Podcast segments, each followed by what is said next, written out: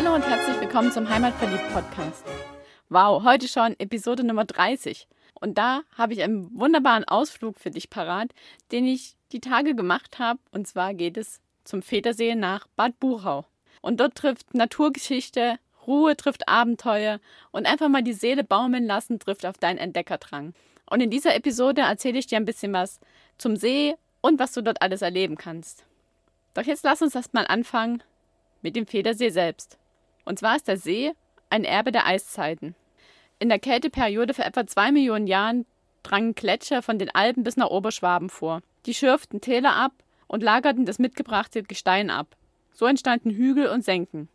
Das Federseebecken wurde vor 15.000 Jahren durch die Endmaräne vom Würmgletscher abgeriegelt. Die Gletscherzunge blieb unmittelbar südlich von Bad Buchau stehen. Am Ende des Gletschers schmolzen dann große Massen von Kies, Sand und Ton aus dem Gletschereis aus und bildeten einen dammartigen Wall. So entstand eine abflusslose Senke, das Federseebecken, mit gut 30 Quadratkilometern Fläche und die füllte sich dann mit dem Schmelzwasser. Als es nach der Eiszeit wieder wärmer wurde, begann dann die Verlandung. Im See und an seinen Ufern entwickelte sich eine ganz üppige Vegetation. Der im Wasser angereicherte Kalk und Reste von abgestorbenen Wasserpflanzen sanken zu Boden und ließen den See somit immer flacher werden. So kamen dann die Sumpfpflanzen dazu. Und es entstand die mit 33 Quadratkilometern größte Moorlandschaft Südwestdeutschlands. Doch woraus besteht Moor eigentlich? Moore sind aus Torf. Weil abgestorbene Pflanzen bei Nässe nicht komplett verrotten, vertorfen sie. So wachsen die Torfablagerungen ständig. In 1000 bis 5000 Jahren kommt eine ca. 1 Meter dicke Torfschicht zusammen. Der größte Teil des Federserids ist ein Flachmoor. Es gedeiht super, weil der Boden viel Kalk und nährstoffreiches Grundwasser enthält. Somit ist, wie schon gesagt, die Vegetation üppig und es wächst ein sehr hohes Schilf. Wenn ein Moor dann hochgewachsen ist, verlieren die Pflanzenwurzeln den Kontakt zum Grundwasser und bekommen nur noch durch Regenwasser Wasser ab. Das Moor wird somit immer nährstoffarmer und saurer und entwickelt sich zu einem Hochmoor. Das ist die Endstufe der Moorentwicklung. Hier können auch nur noch ganz wenige Pflanzen und Tierarten leben, zum Beispiel die Moosbeere. Heute ist der See nur noch 1,4 Quadratkilometer groß, also keine 30 mehr.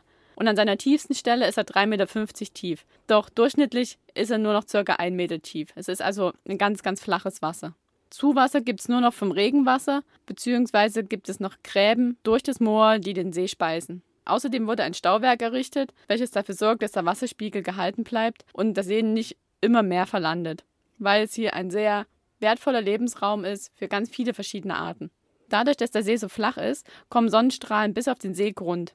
Das ist die perfekte Voraussetzung für eine ganz üppige Wasservegetation. Pflanzenarten wie zum Beispiel Algen, das krause Laichkraut, das Hornblatt und das Tausendblatt kommen dort vor. Und wo viele Pflanzen sind, gibt es auch viele Vögel, zum Beispiel den Höckerschwan, die Tafelente oder die Blässralle. 271 Vogelarten wurden dort in dem Gebiet gezählt und ist deswegen zum europäischen Vogelschutzgebiet ernannt.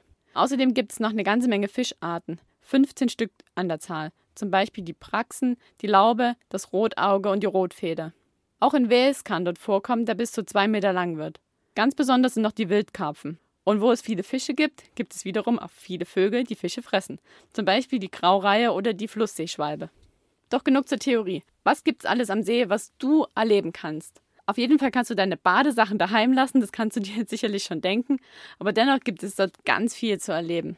Ein Highlight voran, und zwar der Federseesteg. Der Federseesteg ist ein Holzsteg, der 1,2 Kilometer lang ist und vom Federsee-Museum direkt bis in den See hineinführt. Da kostet 2,50 Euro Eintritt für Erwachsene, aber die sind es auf jeden Fall wert. Der Weg beginnt in den Moorwiesen bzw. über den Moorwiesen mit ihrer riesengroßen Artenvielfalt.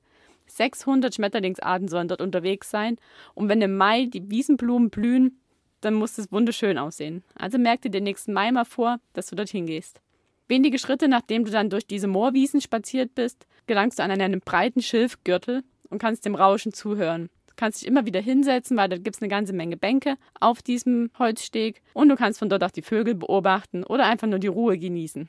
Bedenke, dass es auf diesem Steg genau gar keinen Sonnenschutz gibt. Also wenn du an einem sonnigen Tag unterwegs bist, nimm dir auf jeden Fall eine Mütze und Sonnenschutz mit. Das Schilf, das kann bis zu vier Metern hoch werden und der Steg endet dann auf einer Plattform mitten im See. Und einen kleinen Aussichtsturm gibt es zwischendrin auch. Also du hast ganz viele Möglichkeiten zu genießen und die Vögel zu beobachten. Und ja, wenn du für Vögel was übrig hast, dann ist das ein Eldorado für dich. Komm am besten dann im Spätherbst, denn dann rasten dort mehr als 3000 Schwimmvögel und man kann dann bis zu 20 verschiedene Vogelarten entdecken. Und weil ich es so schön fand, habe ich für dich ein bisschen was von dem Klang des Sees und des Schilfs aufgenommen. Hör mal rein.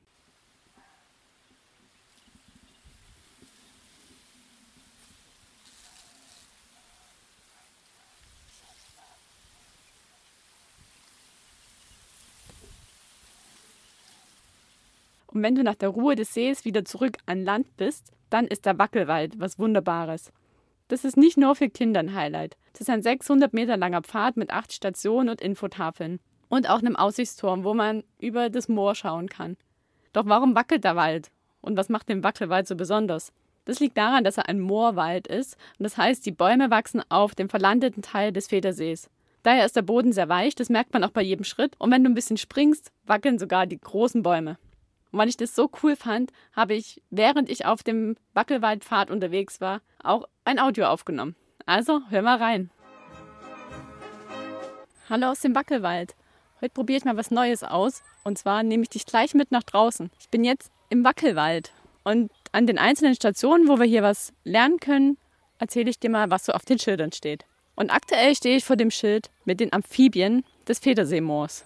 Und was gibt es hier für Amphibien? Das sind eine ganze Menge. Und zwar gibt es den Grasfrosch, es gibt den Wasserfrosch, es gibt die Erdkröte, den Bergmolch, den Teichmolch.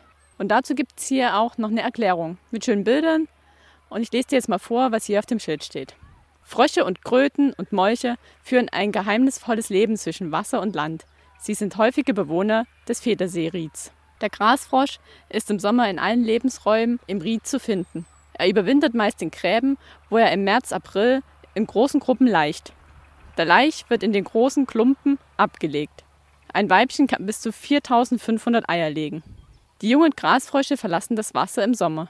Die Kaulquappen und jungen Frösche haben viele Feinde. Nur wenige werden zu erwachsenen Fröschen.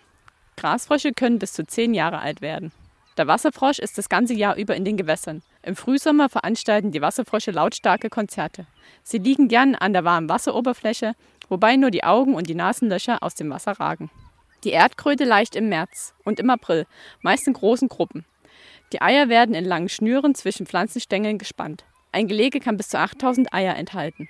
Nach der Fortpflanzung unternehmen die Kröten weite Wanderungen durch das Ried. Vor allem abends sieht man sie häufig auf den Wegen. Den Winter verbringen sie in frostsicheren Erdhöhlen. Der Bergmolch ist am Federseemoor häufig.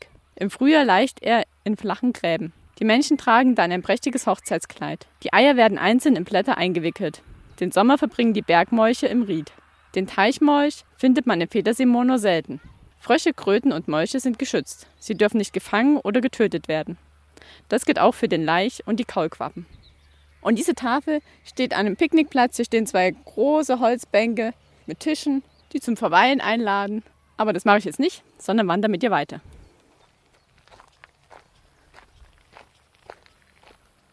Wie du hörst, ist es ein schöner Schotterweg.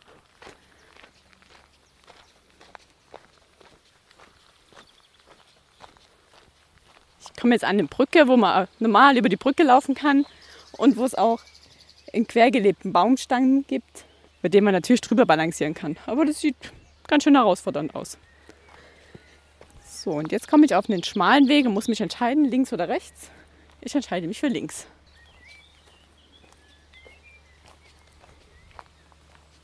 Und das ist jetzt ein schöner, weicher Weg mit so Holzschnitzeln, einige Wurzeln. Zum Laufen ist es super schön.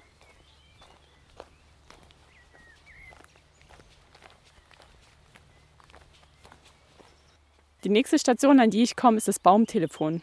Und die erklärt den einzigartigen Klang des Holzes. Da geht es zum Beispiel um den Specht, der den Klang dafür nutzt, um sein Revier zu markieren. Und folgendes ist erklärt. Holz leitet Geräusche sehr gut. Probieren Sie das beim Baumtelefon. Kratzen oder klopfen Sie an einem Ende des Baumstammens oder sprechen Sie auf den Stammanschnitt, während Ihr Partner am anderen Ende sein Ohr ans Holz legt. Leider ist nur das Baumtelefon kaputt.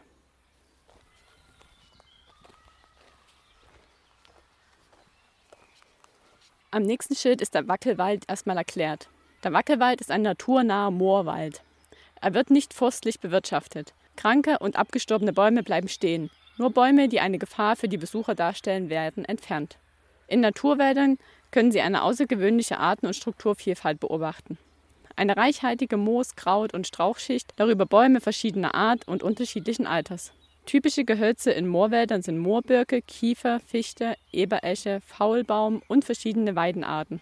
Der Wackelwald ist ein wichtiger Rückzugsraum für Tiere und Pflanzen. Sie sind Teil eines natürlichen Kreislaufs und auf vielfältige Weise miteinander vernetzt. Totholz steckt voller Leben. Es bietet über 2000 verschiedenen Pilzen, Pflanzen und Tieren Nahrung und Lebensraum. Baumpilze, Bakterien, Asseln und Holzkäfer zersetzen das Holz. Die enthaltenen Nährstoffe stehen so wieder neuen Pflanzen zur Verfügung. Spechte legen ihre Bruthöhlen in den morschen Bäumen an. Verlassene Spechthöhlen sind Wohnungen für Meisen, Kleiber, Stare, Fledermäuse und Wildbienen. Und mein Weg führt weiter.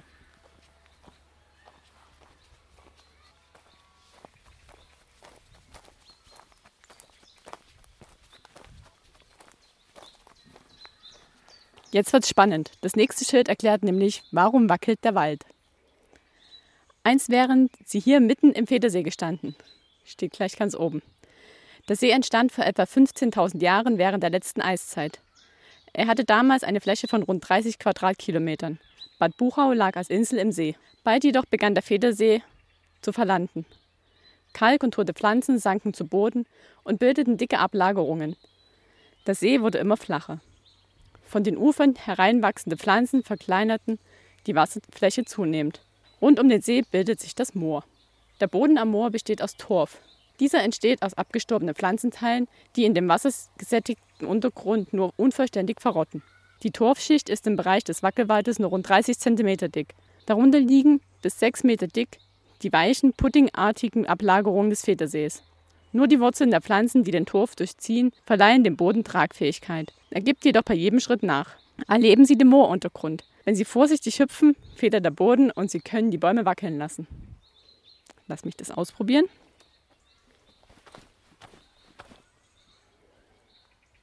Nun ja, dadurch, dass ich hier auf Baumschnipseln springe, ist es sowieso weich. Ich stelle mich mal neben den Baum und probiere es nochmal aus.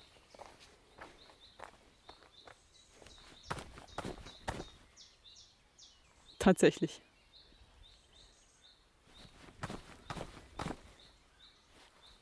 Bäume und Sträucher wackeln tatsächlich, wenn ich hier springe. Also, der Wackelwald verdient seinen Namen.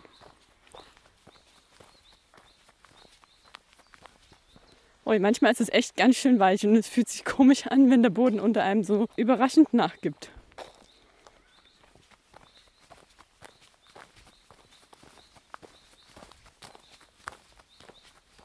probiere es jetzt nochmal bei einem größeren Baum, ob der auch wackelt. Verrückt.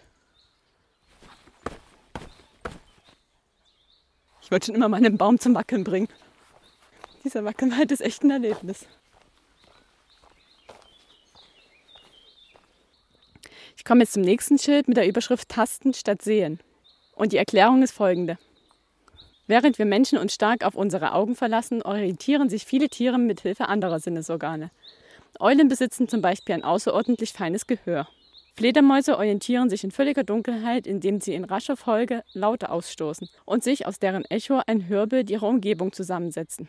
So können sie sogar kleine Insekten zielsicher fangen. Manche Schmetterlinge können selbst feine Dunststoffe noch über Kilometer wahrnehmen. Der Tastsinn spielt für viele Tiere eine große Rolle. Schlangen sind taub, können aber kleinste Erschütterungen spüren. Schnecken haben an den Spitzen ihrer Fühler nicht nur ihre Augen, sondern auch Zellen für den Tast- und Geschmackssinn. Unterirdisch lebende Tiere wie Regenwürmer oder Maulwürfe nutzen vor allem ihren Tastsinn. Wir Menschen sind in erster Linie Augentiere. Aber auch wir haben Tastsinneszellen, die uns spüren lassen, ob etwas glatt oder rau, weich oder hart ist. Vor allem unsere Hände und Fußsohlen sind sensible Tastorgane. Gehen Sie entlang dem Seil barfuß, langsam mit geschlossenen Augen über dem Pfad. Versuchen Sie dabei den Untergrund zu erfüllen. Tasten Sie die Bäume ab und versuchen Sie, diese später mit geöffneten Augen wiederzuerkennen. Okay, hier sind jetzt tatsächlich Seile gespannt am Wegesrand, den man folgen kann. Wenn man dem auf der rechten Seite folgt, landet man allerdings tierisch im Schlamm, weil da der Boden abgerutscht zu sein scheint. Auf der linken Seite könnte es funktionieren, ist aber auch ganz schön zugewachsen. Also wenn man sich da jetzt blind auf das Seil verlässt, landet man zum einen im Brennnesseln, zum anderen in der Wurzel von einem umgestürzten Baum das so gedacht ist? Ich weiß es nicht. Ich mach's nicht.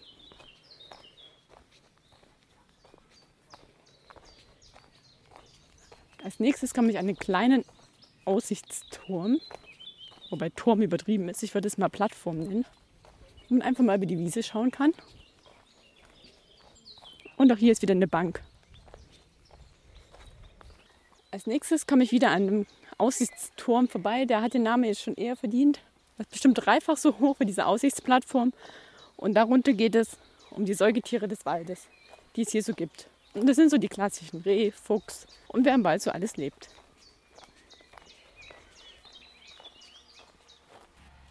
Ui, die nächste Station ist eine sehr schöne mit dem Schild Höre, sehe und schweige.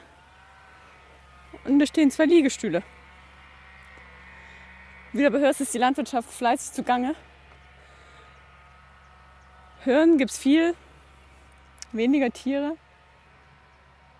Doch nichtsdestotrotz halte ich mal kurz inne und konzentriere mich mal aufs Riechen. Weil hier in so einem Moorwald gibt es natürlich einiges. Zum Beispiel Pilze, Baumharz, Fichtennadeln, die feuchte Kühle vom Boden. Und weiter geht der Weg. Hier ist es jetzt ein bisschen lichter. Keine Bäume mehr, sondern nur noch Sträucher einige Löcher im Boden. Als Beweis dafür, dass hier wirklich Wasser drunter ist. Gibt es ja auch einiges am Wasser zu sehen.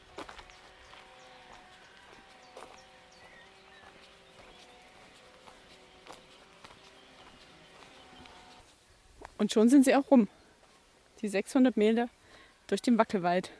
Und zum Abschied hüpft hier gerade ein Storch vor mir lang und fliegt davon. Die Wunder der Natur. Wenn du lieber geführt unterwegs bist, dann wende dich ans NABU Naturschutzzentrum. Die haben auch eine App entwickelt, die für Familien wunderbar sein soll. Ich verlinke dir mal den Link zu der App in den Shownotes, da kannst du dir die da direkt zu Hause noch aus dem WLAN runterladen. Und außerdem gibt es noch Führungen. Ich habe gelesen, die sollen bis zu 400 Führungen im Jahr durchführen.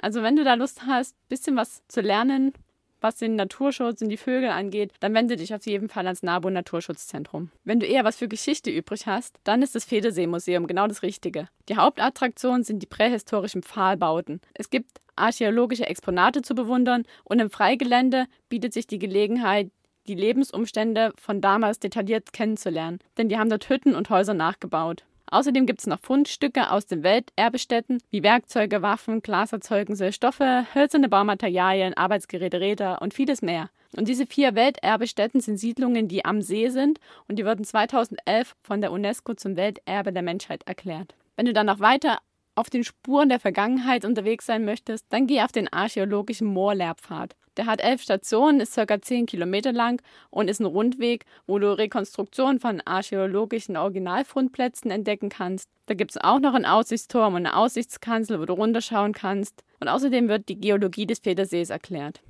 Und Informationen zu all den Sachen, die ich dir bis jetzt aufgezählt habe, bekommst du zum Beispiel am Eingang vom Federseesteg. Dort gibt es Flyer und es stehen noch ganz viele Infotafeln, sodass du es definitiv nicht verfehlen kannst, wenn du eins von diesen Sachen ausprobieren möchtest. Und wenn du zusätzlich noch ein bisschen die Beine vertreten möchtest, gibt es einen Rundweg um den Federsee. Der ist 16 Kilometer lang und hat auch nochmal 14 Infotafeln. Der geht allerdings nicht direkt am See entlang drumherum, weil, wie schon gesagt, da ist Moor und Schilf, sondern in einem größeren Bogen durch unter anderem diese Siedlungen, die zum Weltkulturerbe erklärt wurden. Und auch was ganz Praktisches, wenn du dich jetzt fragst, okay, ich möchte gerne nach Bad Buchau, wo soll ich denn parken? Klar kannst du am Federsee Museum bzw. am Eingang vom Steg direkt parken, aber das ist ein kostenpflichtiger Parkplatz und du musst durch den ganzen Kurort durch. Was ich gemacht habe, ich bin auf dem Parkplatz am Ortseingang gefahren, aus Ockershausen kommen. Dort ist ein riesengroßer Parkplatz, der ist kostenfrei. Dort stehen Schilder, wo alle Wege erklärt sind, wo man also nicht verfehlen kann, wo es zum Federsee Museum geht oder zu diesem Rundweg, weil der geht nämlich auch direkt dort lang. Es gibt ein Toilettenhäuschen dort, also ist der perfekte Ausgangspunkt, um deine Tour rund um den Federsee zu starten. Wenn du mit dem Wohnmobil kommst oder mit dem Camper, dann gibt es in Bad Buchau sogar drei Stellplätze. Die sind jedoch alle kostenpflichtig und einer davon ist direkt am Federsee-Museum. Also wenn du mittendrin im Geschehen parken möchtest, dann kannst du mit deinem Wohnmobil auch direkt dorthin fahren. Und jetzt noch zu der Frage der Fragen, warum heißt der Federsee eigentlich Federsee? Man könnte jetzt meinen, vielleicht liegt es an den vielen Vögeln oder weil der Boden dazu federt in der Umgebung. Und mit der letzteren Vermutung kommen wir der wahrscheinlichen Namensgebung wohl auch recht nah, denn der Name soll aus dem Keltischen stammen und so viel bedeuten wie Moor oder Sumpf. Also, nun eine ganze Menge Tipps. Ich wünsche dir viel Spaß beim Erkunden des Federsees, des Federseestegs, der archäologischen Pfade und beim Entdecken unseres Ländles. Viel Spaß dabei!